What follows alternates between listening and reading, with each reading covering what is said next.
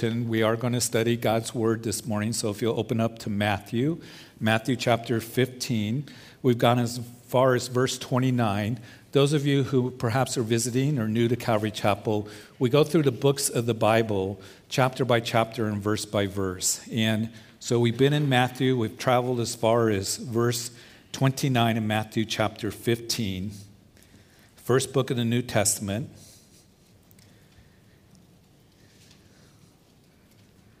And we do read that Jesus departed from there and skirted the Sea of Galilee and went up on the mountain and sat down there.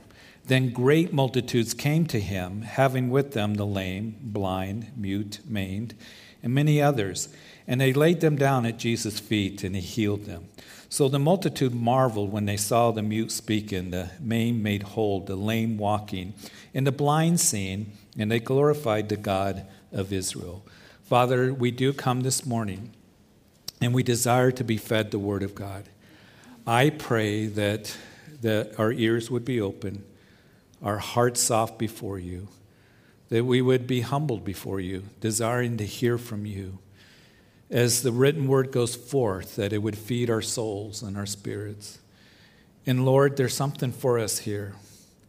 So I pray that, Lord, that you would bless everyone here. Give us understanding and clarity. And Lord, may we leave here just um, knowing that we've been nourished by you. We've been filled. And Lord, the inner man, the inner woman has been strengthened. So we commit this time to you in the study of your word. And it's in Jesus' name that we pray. Amen. So, Jesus continuing at this point in Matthew's gospel to bring healing to the multitudes that are gathered to him. And they're receiving healing from him as he's healing those of every kind of sickness and disease um, there, uh, as we just read.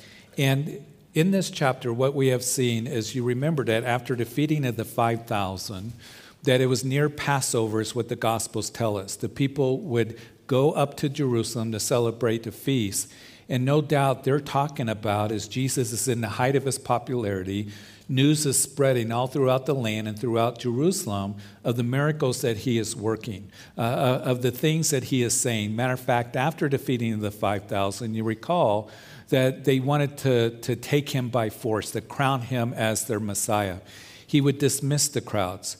So the religious leaders of Jerusalem would come to the Galilee hearing the reports, and they're watching Jesus. They're, they're checking him out, the disciples, and they've already mounted their opposition against him. We've seen that, and that opposition is going to increase as we continue through Matthew's gospel. But we know that they are watching him and they begin to accuse him, saying that you don't keep the traditions of the elders. And Jesus responded to them by saying that you have made the God, word of God of no effect by your traditions, and your blind leaders leading the blind, and you're going to fall into a pit. He would then leave that area of Galilee. He goes about 50 miles to the north and to the west along the coast to Tyre and Sidon, we saw last time. He ministers to a Canaanite woman who had a great need. Her daughter, her young daughter, was vexed with the demon. She comes pleading to Jesus uh, for healing for her daughter, and Jesus ministered to her in a very miraculous way, but also commended her for her great faith. So now, as Matthew continues here, he picks it up where Jesus begins to go eastward. He's skirting the Sea of Galilee. He's up in that area that today is called the Golan Heights.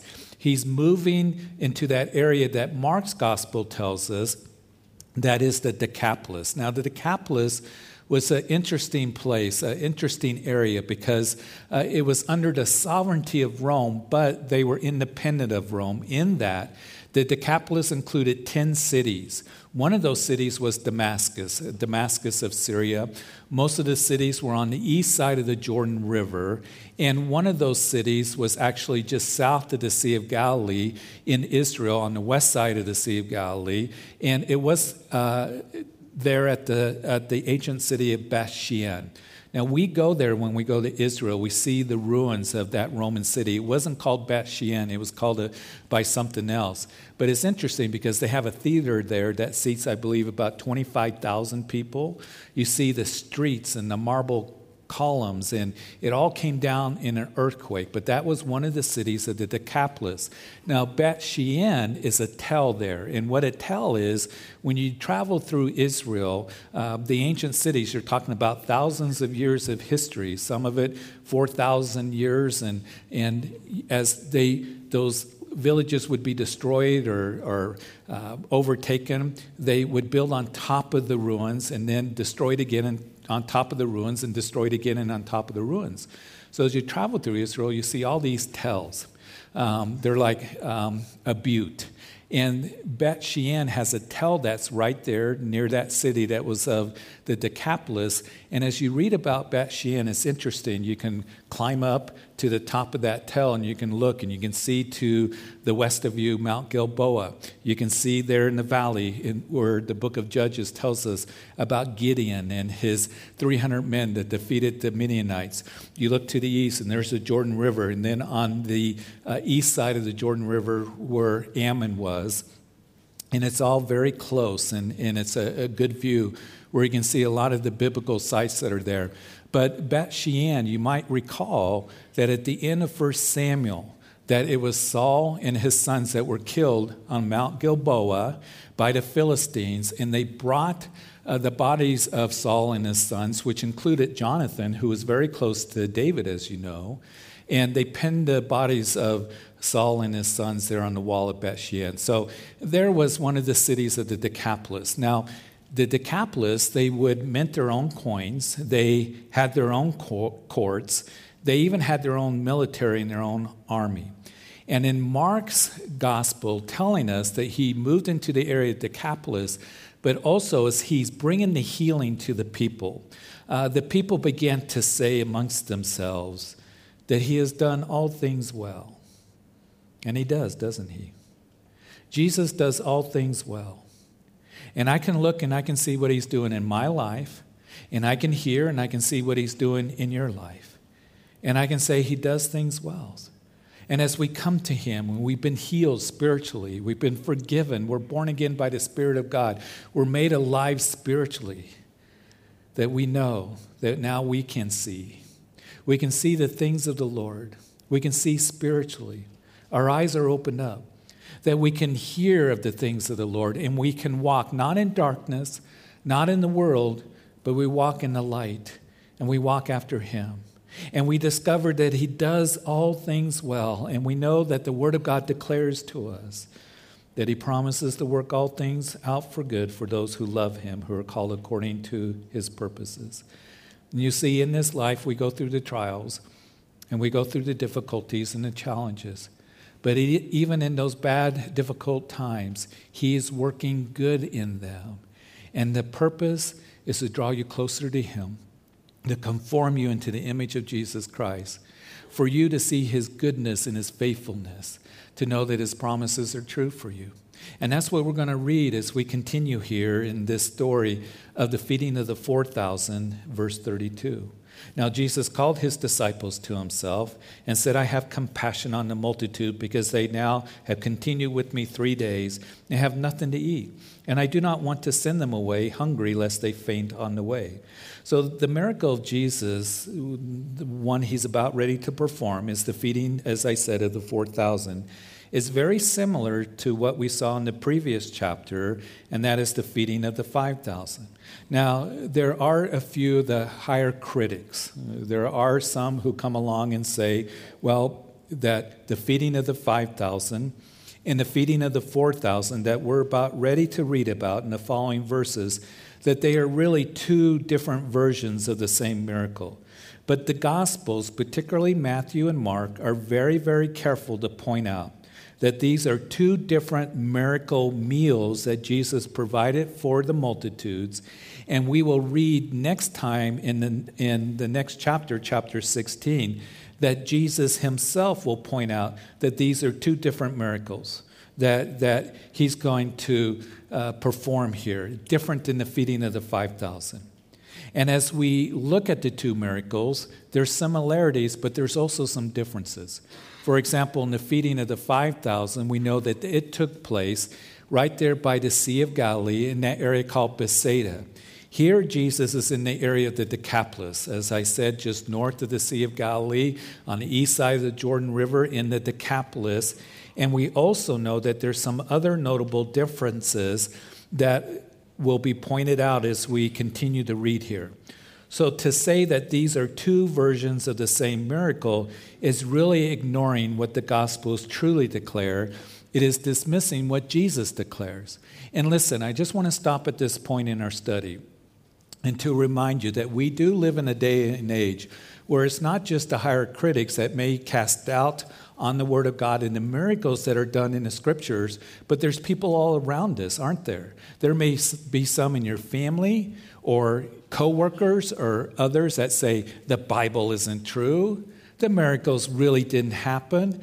Uh, that's just an allegory. That was just a spiritual, you know, story, so we can learn something, and we can hear those things more and more in the day in which we're living in.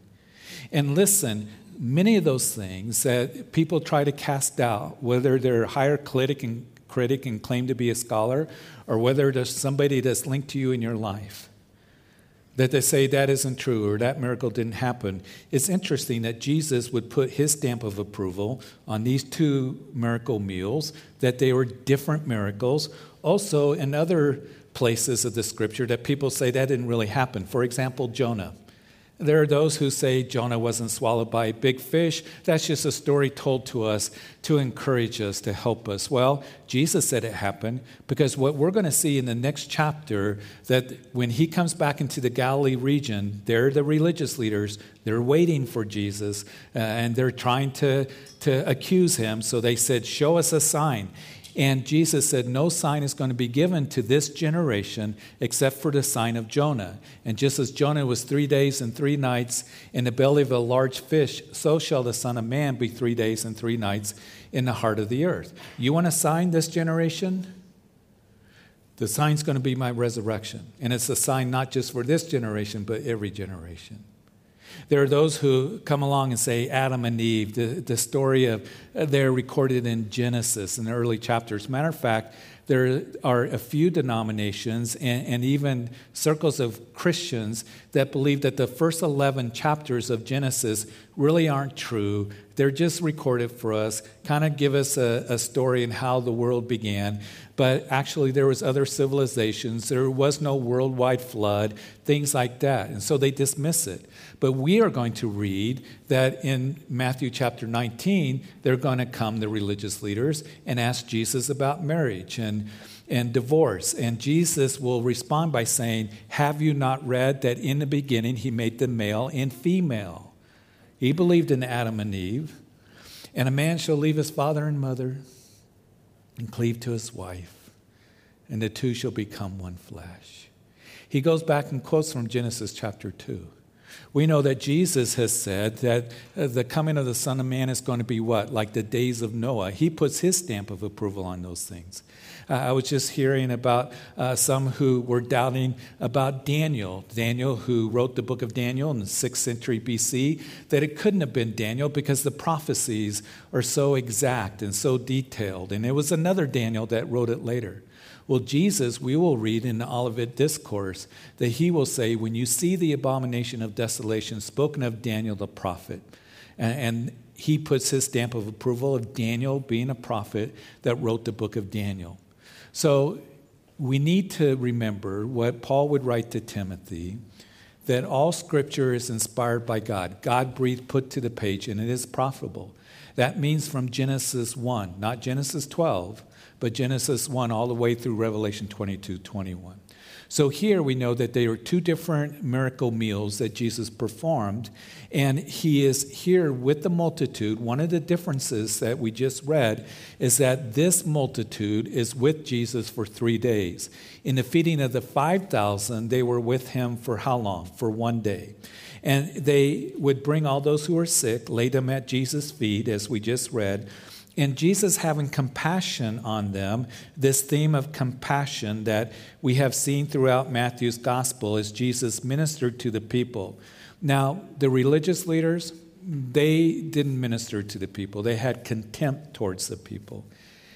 And we know that it was the religious leaders that not only are they going to increase their opposition and uh, against Jesus, but anyone who follows after Jesus. And I think about how different Jesus was. He was sensitive to the needs of the people. And Jesus says, I don't want to send them away, having not eat, knowing that they will not have the physical strength to get back to their homes, to the cities of the area, that they'll faint on the way. They've been with me for three days. And as we gather in this place, the Lord does desire for us to be filled, to be strengthened as we are fed by Him. The Bible says that you and I are to be strong in the Lord. And the way that we can be strong in the Lord is being in a place as you are this morning, being fed the Word of God as it feeds us and it strengthens us. And we know that Jesus would say in the Sermon on the Mount that blessed are you who hunger and thirst for righteousness, for what? For you will be filled. And as we are filled and as we are growing in the Word of God and being strengthened in the Word of God, you're not going to faint as easily on your journey in life. And as we remember in the feeding of the 5,000, that when this need came up, remember that Jesus said to the disciples, uh, as they were concerned, they said, Hey, we're concerned for the people. You need to send them away. And Jesus said, You feed them.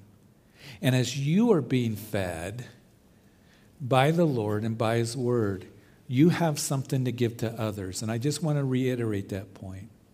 There's a lot of voices that are out there. There's a lot of information that's out there. There's a lot of philosophies that are being expressed today. But you are able to feed others the word as you are being fed.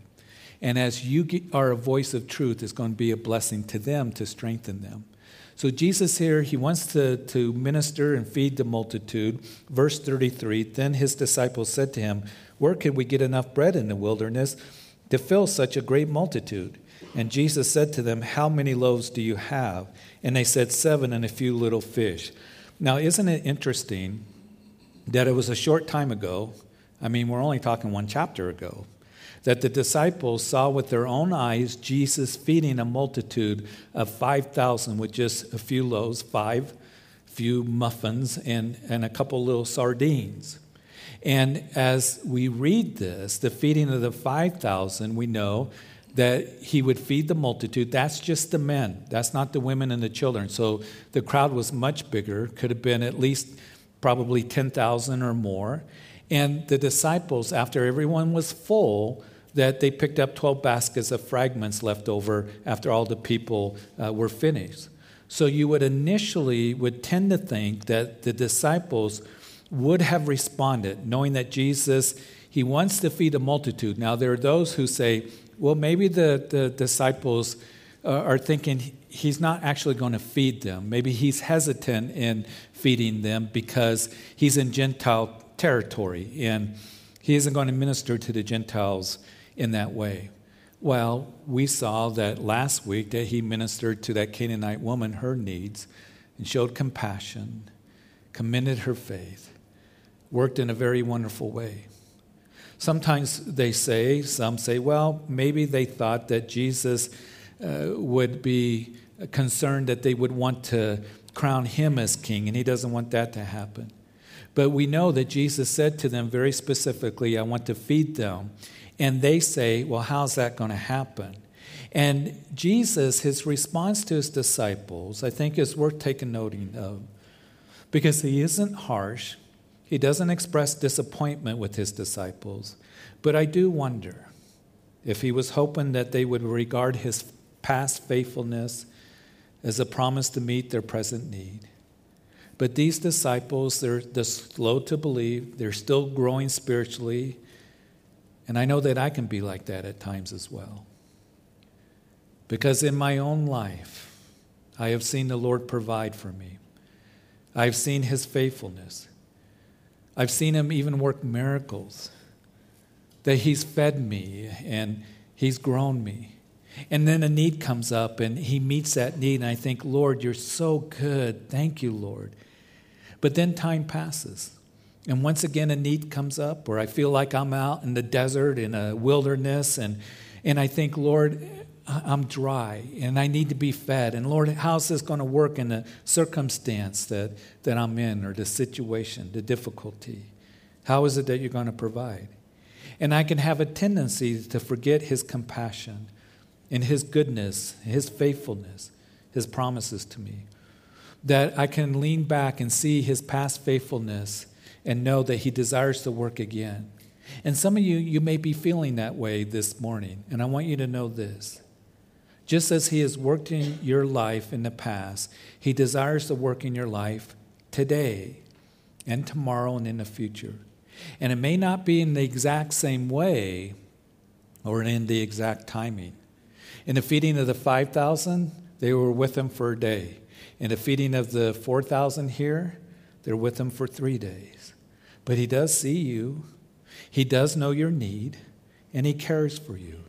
I love that little verse that Peter writes that we can cast our cares upon him because he cares for us.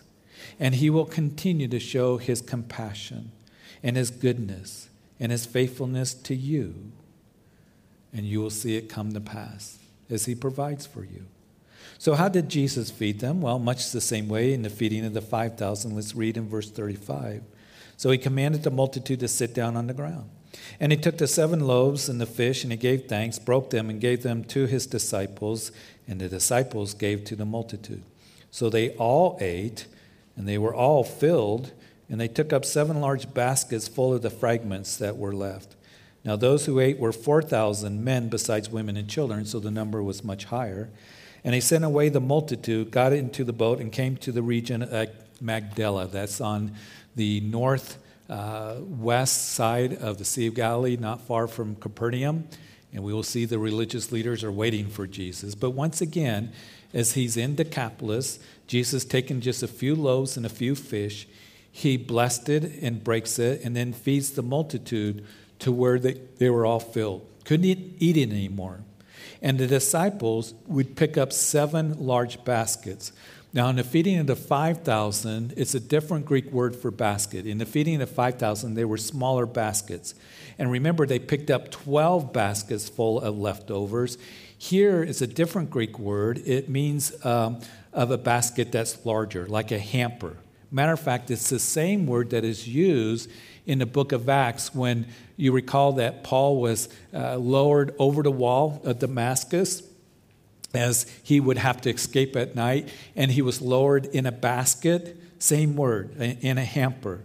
So these are large baskets, the baskets that the Gentiles would use, and it makes sense. He's in Gentile territory, he's in the Decapolis. So once again, they gather more, much more, at the end of the meal than what was given to them at the beginning. Seven large baskets showing God's abundant provision. How are we going to feed all these people? Well, how many loaves do you have? Seven little loaves. Then give to me what you have, and I will bless it, and I will multiply it, and you will pick up seven large baskets. It's interesting that uh, number seven keeps coming up because Paul in the New Testament in the epistles that we have, wrote to what? Seven churches. In the book of Revelation, Jesus writes to seven churches in chapters 2 and 3. So that number is interesting. He, he writes to them uh, those letters, and, but here, going back to our study, that we want to reiterate, as we talked about in the feeding of the 5,000 in the previous chapter, that we give the Lord what we have and you may be thinking it's not very much. But in His hands, we will bless it and He will multiply it. You see, I think everyone that's come through the services this morning, we want to see God working, don't we? We want to see God working in our lives. We want increase. I'm not just talking about the, the physical, the material, but I want my devotion to grow, Lord, to increase my understanding of you, concerning you, Lord. I want my love for you to grow, my love for others as well. I want increase in the fruit that is produced in my life. I want increase in my service to you, Lord. And, and Lord, bring that to me. But here's the thing that we need to remember to have the Lord work that way in your life, you must give him your life. And I think you might be thinking, I know that.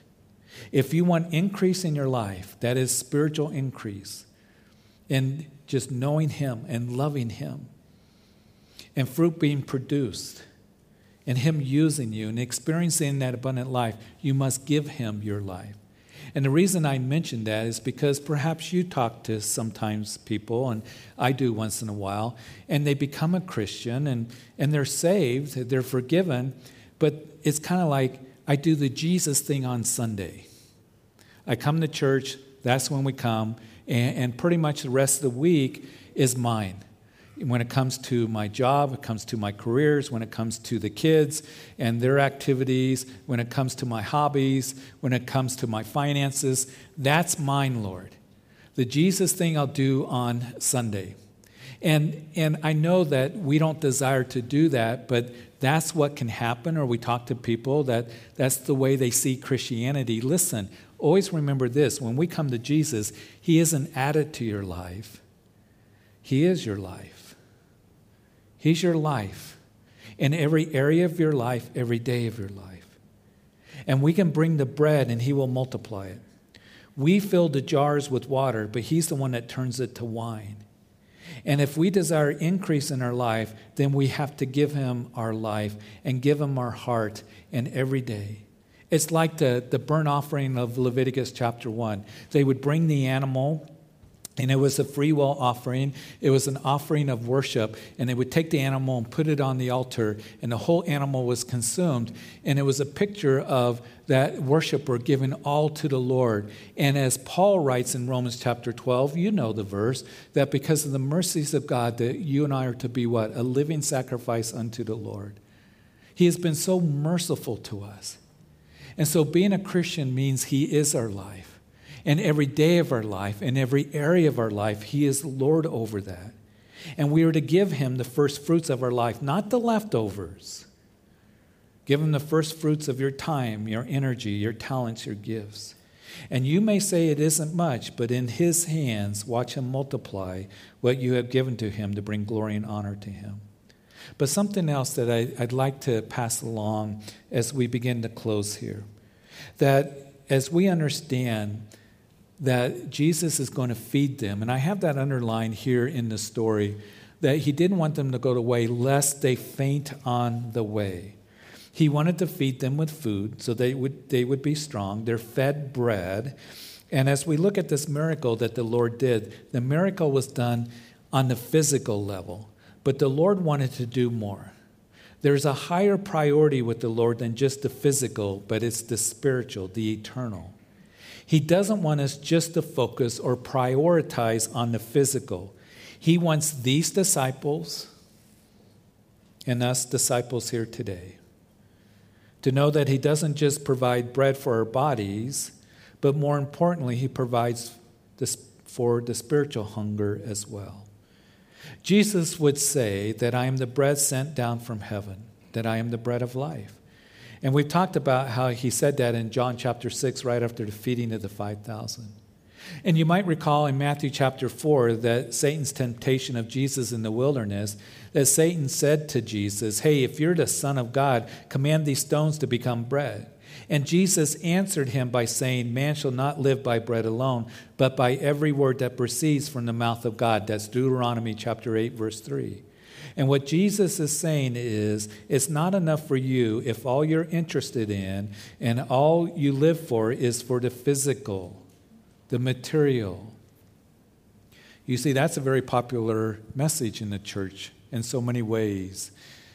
And so many people get caught up in, in the prosperity gospel. You know, that if you just plant your seed faith and give your money to me, then you're going to get a hundredfold. And that is the central message of many ministries that are across America. And they say that if you, you send it to me, then God's going to bless you and you're going to be wealthy. And you need to just have enough faith and you need to claim it. You need to name it. And you need to put that picture of that house, that boat, that new car on your refrigerator. And that's the focus. And it's so sad. It's so deceptive. God always wants you to be healthy. You just got to have enough faith. Or there is in the, the, circles of Christianity today, it's very popular to, to get in a motivational speaker. We want to motivate you and, and, and this and how to be successful in life. And listen, there may be some practical things to that, but the Lord desires for you and for me to focus on the eternal, on the spiritual. And listen, understand that if any of us, our priority in life is that we pursue just the material, life today, looking at the temporal, you know, wanting possessions, you know, the prosperity gospel, whatever it might be, know that you are going to begin to be weak spiritually. And you're going to faint in due time. And if any of us want to be strong in the best sense of the word, be strong in the inner man and inner woman. As you feed upon the Lord, as you feed upon the Word of God, it will keep you in the difficult circumstances and times that we are in. We need to be feeding on the spiritual bread that comes by believing in Him, learning of Him, worshiping Him. And if that is your priority, then you're going to be strong in the Lord. And if He blesses you with earthly possessions and materials, praise God, because every good gift comes from above. Be thankful for it, be a good steward of what He has given to you. But remember, it's all going to go away, it's all going to burn up someday. So don't get too attached to it. And we should have the mindset as Christians that everything that we have belongs to Him. And Lord, I want to invest it for the kingdom. I want to prioritize the kingdom. I want to be a good steward of what you've given to me. There's all kinds of lessons throughout the New Testament concerning that. And to know that Jesus said, store up your treasure in heaven. Don't store up your treasures here on earth where rust can come and destroy, where moths eat, where thieves come in and break in. But we need to be taken in the spiritual food that comes from the Word of God to allow Him to strengthen us, to speak to us. That is our priority. Food that endures to everlasting life. We do need the physical food, don't we? And if we don't have the physical food in our bodies daily, we become physically weak and we will faint. Elijah, arise and eat for the journey is long. Remember that story in 1 Kings? Elijah is running for his life. Jezebel says, I'm going to lop your head off. He runs to the mountain of God and he's there in the desert and, and he's asleep. And the angel wakes him up and says, Elijah, eat, for the journey is long. The journey's long, folks. And we need to learn to be taken in and eating of the Word of God. And if we aren't, we're going to end up fainting. And I am seeing more and more Christians, I'm just going to be honest, I don't say this condemningly, I don't say this judgmentally, I say this just honestly. And it can happen to any of us. That there are many Christians today that are feigning because they have not prioritized taking in the things of the Lord and the Word of God in their lives. You know, it's interesting. I was looking at this this morning, but the author of Hebrews, I was reminded of this uh, what he wrote, if it was Paul or whoever, we know the Holy Spirit wrote the book of Hebrews. But he writes this For though by this time you ought to be teachers, you need someone to teach you again the first principles of the oracles of God. And you have come to need milk and not solid food. For everyone who partakes only of milk is unskilled in the word of righteousness, for he is a babe. But solid food belongs to those who are full of age that is, those who by reason of use have their senses exercised to discern both good and evil. He's saying, listen, at a time you guys ought to be teachers, you're dribbling milk. You're babies. Now, none of us like to be called babies, do we? But he's saying that you are continue to take in the milk of the word and you're not taking the solid food of the word of God. I think that you're here because you want to be fed. You desire to know God's word. And as pastor of this church, one of the things that I'm committed to is feeding you the word of God, the meat of the word. I'm not interested in being a motivational speaker. I'm not interested in giving you junk food because it may sound good, but it's not going to make you healthy. I desire for you to grow in the Word of God and to take in the meat of the Word and as you grow, I know that it's going to strengthen you and it's going to nourish you And you're going to end up being strong in the Lord, and you're going to be able to give to others. And we live in a day and age where we need that more than ever. We can get distracted by so many things, folks, can't we? There's, as I said, you know, endless news, social media, all these things. And listen, I'm not saying that you shouldn't be informed. We all want to be informed. But if that's all you're taking in all the time, all day long, then you're going to find yourself, you're going to be weakened and fainting. And that's why we have to be discerning of the days in which we are in. Jesus, if we're going to see next week, you don't want to miss it. He's going to say, Listen, you guys can discern the face of the sky, but you cannot discern the signs of the times of the coming of the Son of Man. The things that we're seeing around us, they bother me like they bother you, they concern me. But I also know that the Bible speaks of these things, and we're going to talk more about it next time. I was thinking this week because I had a conversation with somebody. I was thinking about it, was 20 years ago that I was standing down at ground zero after the Twin Towers fell, just ministering to New York City police officers. When the rubble it was still burning, we would end the day with ash all over us as we were recovering body parts. It was a very dark and difficult time. And I think, Lord, where are we headed? I remember standing there with some pastors and standing there with Benjamin Netanyahu, the prime minister of Israel, and he was there just shaking his head, saying, I can't believe this happened. And I thought, how worse can it get? And over 20 years now that I've seen that the days are more difficult than ever before. And if we are going to be strong in the Lord, we better be grounded in the Word and discerning of the times in which we are in.